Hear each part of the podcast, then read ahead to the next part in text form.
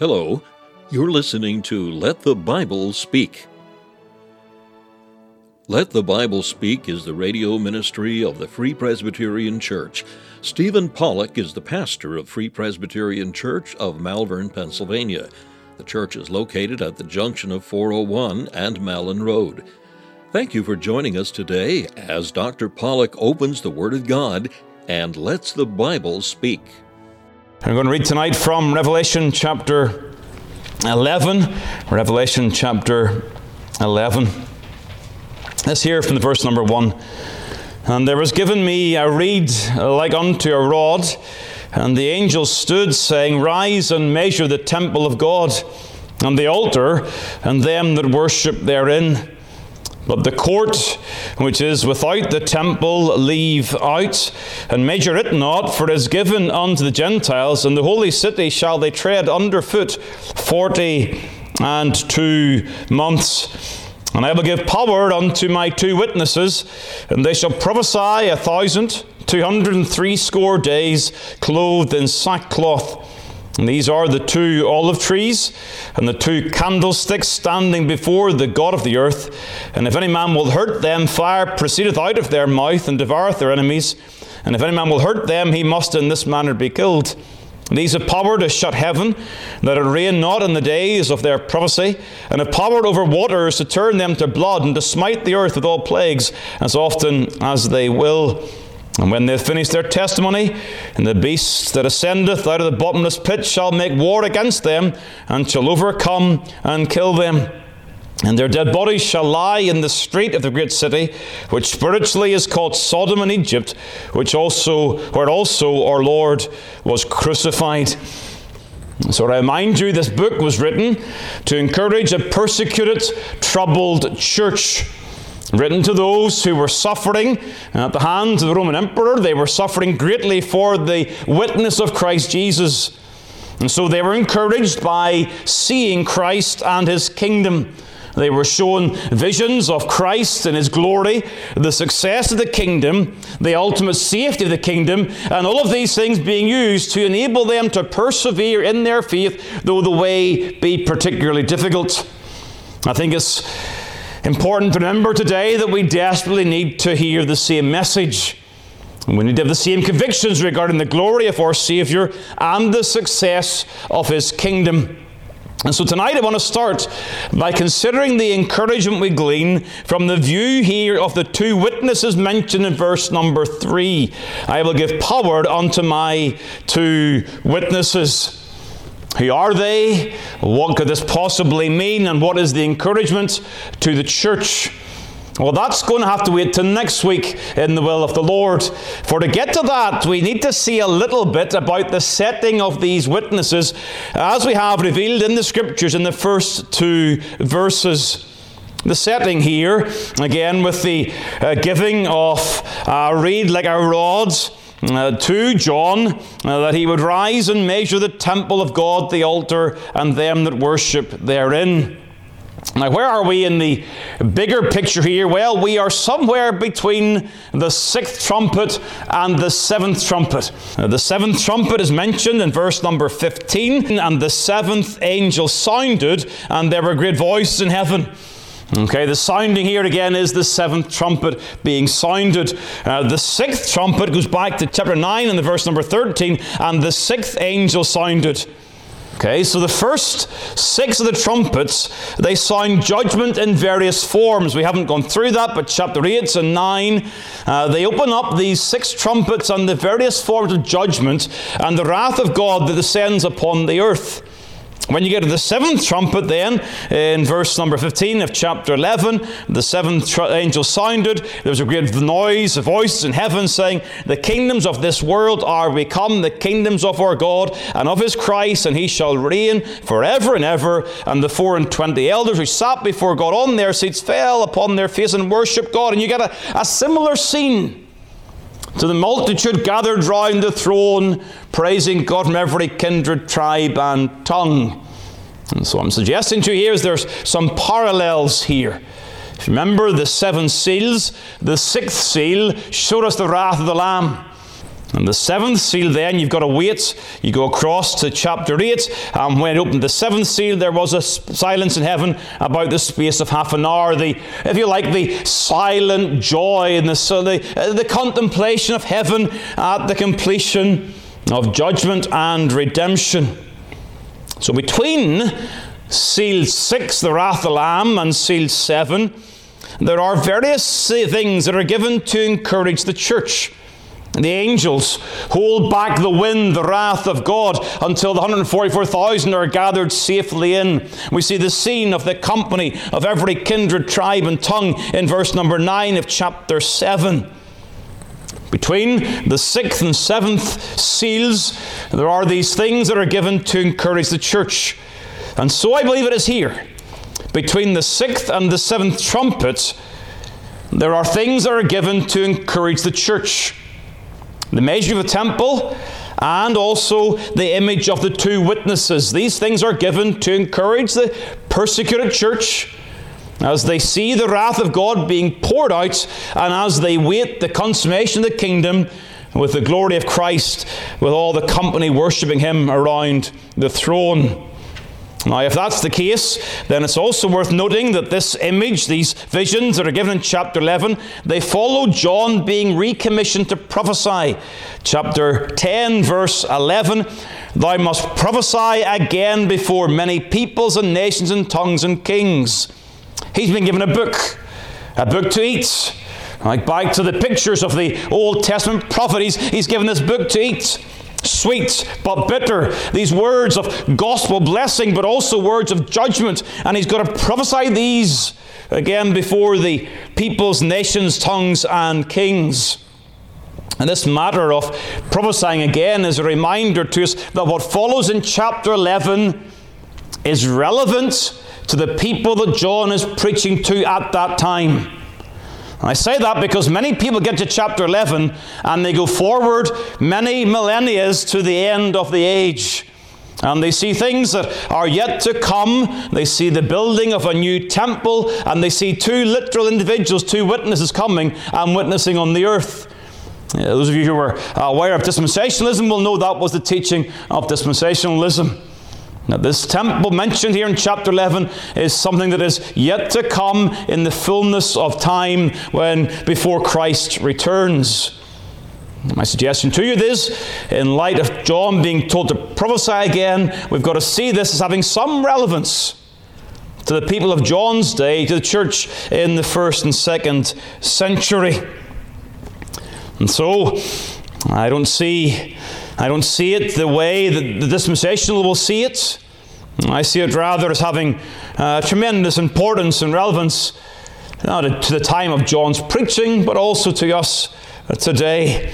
Again, I say that humbly. I'm very, very, very conscious that these things are hard to understand. And so we're doing our best to try to analyze the scriptures, to come to conclusions and to do so in a way that understands that, yes, there are those who are God's people who make uh, different interpretations and genuinely come to different views in this area. But I trust that as we look at it together, uh, we will see the weight of Scripture pointing us in a certain direction. And so tonight, just a couple of things to mention tonight. First of all, there is the issue of timing here.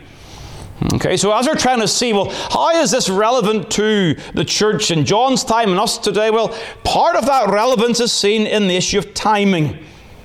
We have periods of time mentioned here. Verse number two there is the holy city being trodden underfoot by the Gentiles for 40 and two months the three and a half years, or three times and half a time, those, things, those terms are used elsewhere in the scriptures, Daniel, and of course also here in Revelation.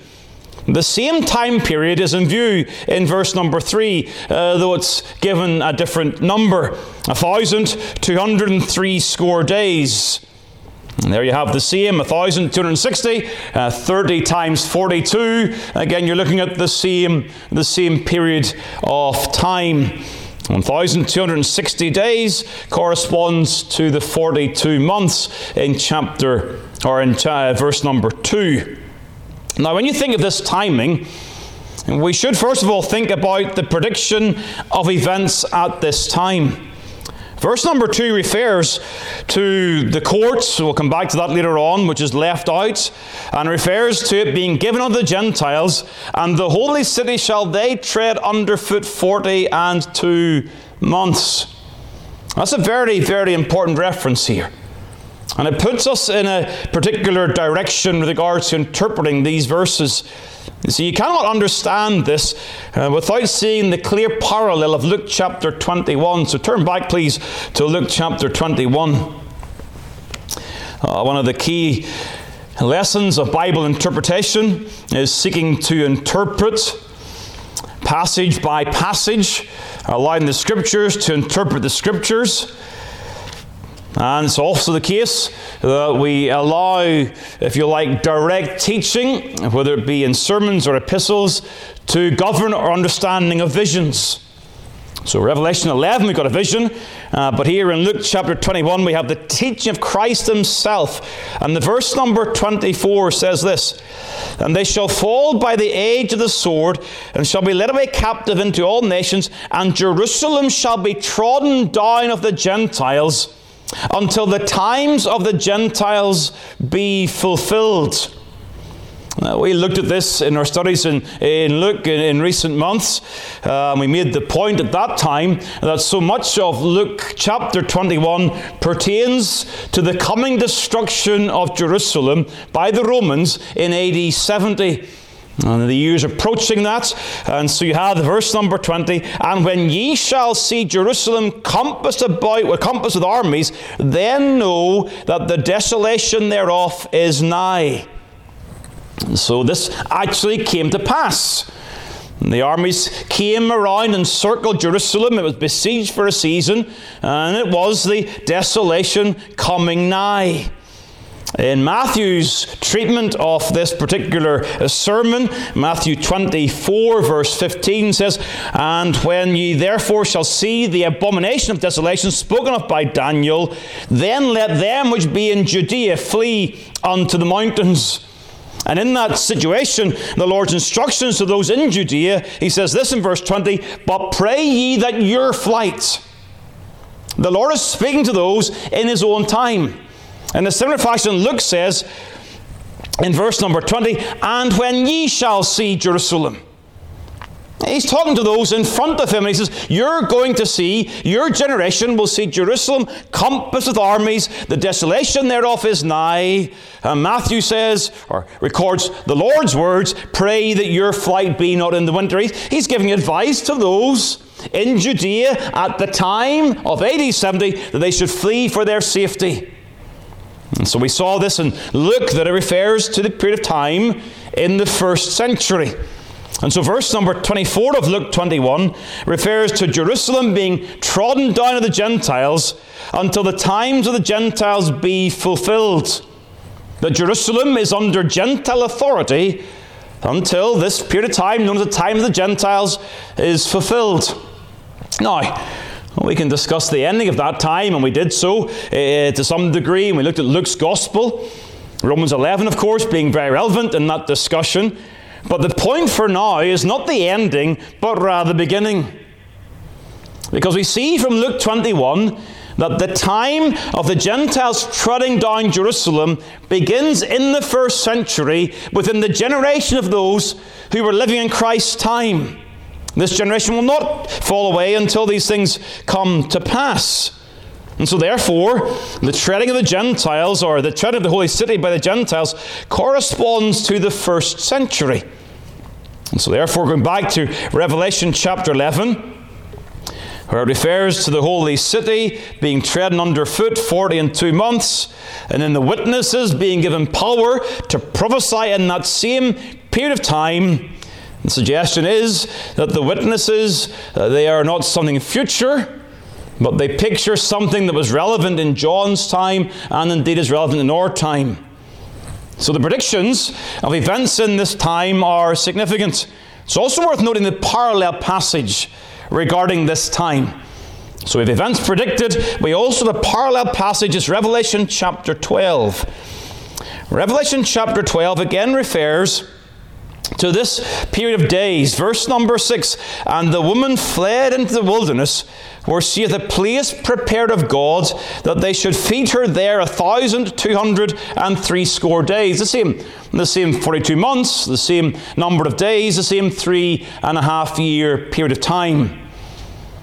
Now that happens after the events of Revelation 12, verse 5, and she brought forth a man child who was to rule all nations with a rod of iron, and her child was caught up unto God and to his throne. Now, all the imagery in the previous verses of chapter 12 point to this child being the Messiah. Jesus Christ being the child who was brought forth in the fullness of time, brought forth, if you like, in the promise of God to Israel, and Israel brings forth this child, and this child is then caught up to God and to the throne. And so again, the time, this 1,203 score days, occurs after the Lord has ascended to the throne. Again, a period of time within the first century. One writer says this Revelation, like Daniel, refers to this time period with a symbolic number of half of seven years, enumerated in various ways, such as 1260 uh, days. Now, that they make this point. This was the duration of the famine called down by Elijah. And the abomination of desolations by Antiochus Epiphanes, mentioned in Daniel 11, verse 31 and also the war leading up to AD 70. All of these periods of time, they're all the same time. Elijah's famine, the abomination of desolations in the, uh, the, the, the, second century BC, and then also the issue of the AD 66 through 70 war. And now Revelation takes this time period and applies that to the church's struggle between the Lord's ascension and his future coming. And so the witnesses will do their work during this period of time, the time of the Gentiles.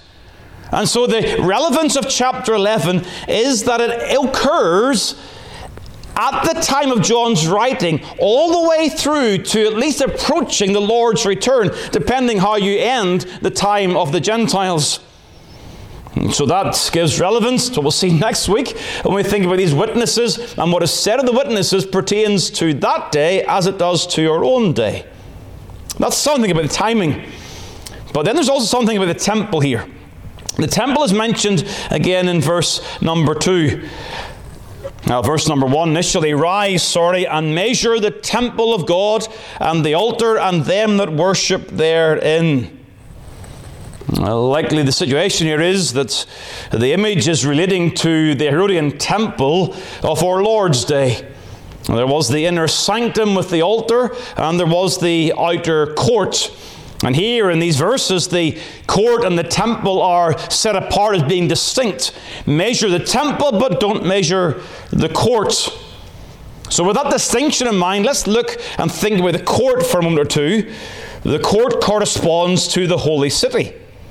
The court, it says there, is given unto the Gentiles, and the holy city shall they tread underfoot forty and two months. Now, the Gentiles are present, of course, in these outer courts, and this imagery is being used to indicate that this court scene is under the oppression of the Gentiles for a time. It's pointing our minds, I believe, to earthly Israel, to Jerusalem, in an earthly sense. Verse number 8 also refers to it.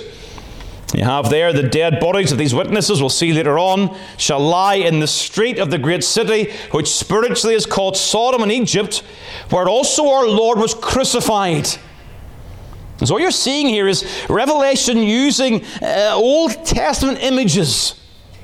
Where the Lord rebukes his people, you're like Sodom and you're like Egypt. You're marked by immorality, Sodom. You're marked by idolatry, Egypt. These things mark you so much so that I can call you Sodom and Egypt in a spiritual sense, though you're not literally Sodom or Egypt. It says there, which spiritually is called Sodom and Egypt. We're actually being told in the very portion itself that these are spiritual, these are visionary, these are images, not literal things. But the lesson we are shown here is that the court is speaking of unbelieving Israel. marked by immorality and idolatry, idolatry, marked by these things. This is unbelieving Israel. Pictured as in the court, pictured again, all the languages, uh, all the terms mentioned here in these verses, distinct from the temple. The temple, by contrast, is the place where the altar is and where they worship therein. That's the temple. And it's to be measured. And this imagery is imagery for the church, for the true people of God. They are accepted in God's presence. And the temple speaks of the presence of God. And there are those who are worshipping therein. They're, they're welcome into the very company of God in communion with God. They are those who are at the altar.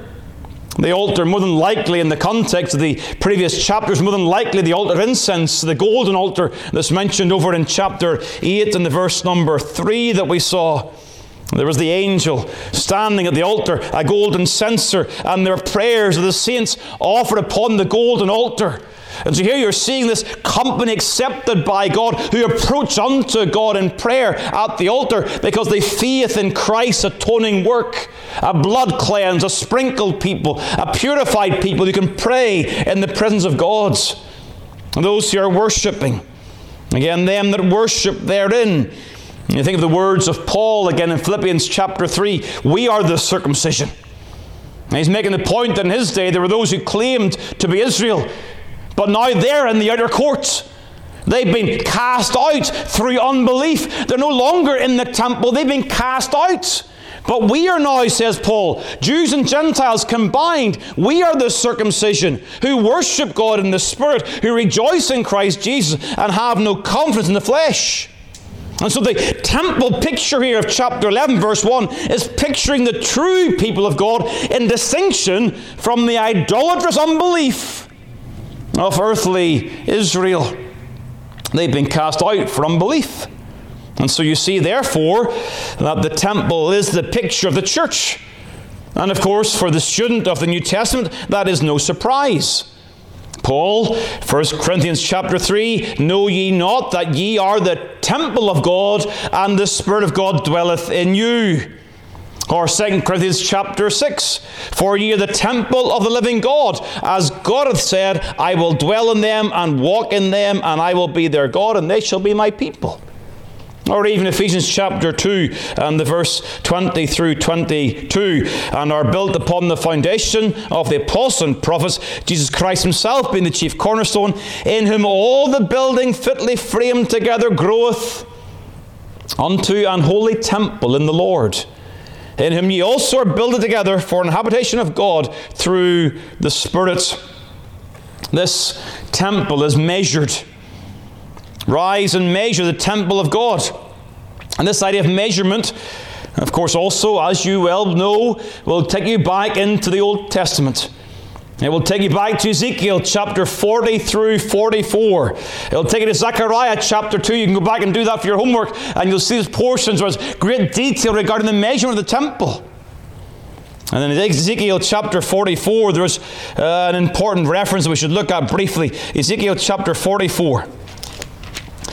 And here you see the significance. Ezekiel 44 in the verse number 9, thus saith the Lord, no stranger uncircumcised in heart, nor uncircumcised in flesh, shall enter into my sanctuary, or any stranger that is among the children of Israel. And so, in measuring all these chapters, 40 through 44 of Ezekiel, all talk about measurement. And it's all about who can be part of the temple of God. Not those uncircumcised in heart, but rather those who are regenerate, who've been brought to faith in Christ, who worship God in the Spirit, who have no confidence in the flesh. Those are the ones who are in this temple. And as they are measured. Now, what does all this say about our witnesses? Well, given the parallel times here, we see the church that worships the temple is the church under the watch of God measured is a church that bears witness. And the two witnesses speaking to us of the church. So next week we'll come back and think about these witnesses. But tonight let me close with a very brief comment or two regarding the church here seen as the temple of God. It's a purified church. As the temple of God, it shows that which has been sanctified, washed, and cleansed by the blood, by the Spirit. Speaks of us again in our standing before God, not something future, but something that is our present joy. We are right now the temple of God. We're the temple of God here on earth. Not, a, not an earthly building, but a people among whom God dwells. That is our great privilege. We are a people who have God amongst us. And so the temple image is very appropriate for the church as a purified people living in God's presence. Oh, how we should be thankful for God's presence in our meetings. Thankful when we gather together, God is here in the midst, and yet being careful about our conduct. If we are the temple, how there can be no fellowship between light and darkness. That's 2 Corinthians chapter 6. We've got to be careful regarding not grieving the Spirit of God. You see, we are those who've been purified, living in God's presence, and yet those who are preserved. Preserved. Let me close with one other commentary. He says this John is determining the boundaries of the true church that God is committed to preserve through all the tribulations of every age. Measure the temple. God is going to know exactly the church that He is going to preserve. As Paul says in 2 Timothy, the Lord knoweth those who are his. We are measured, accounted, in the same way as the people of God were counted in. Counted in, all gathered together, not one soul missing. So the church is measured under the watch of God. The Lord exactly knows those who are His. These are things that should encourage a struggling church in every age to see how God views His people and how He's pleased to bless us even for the glory of his Son.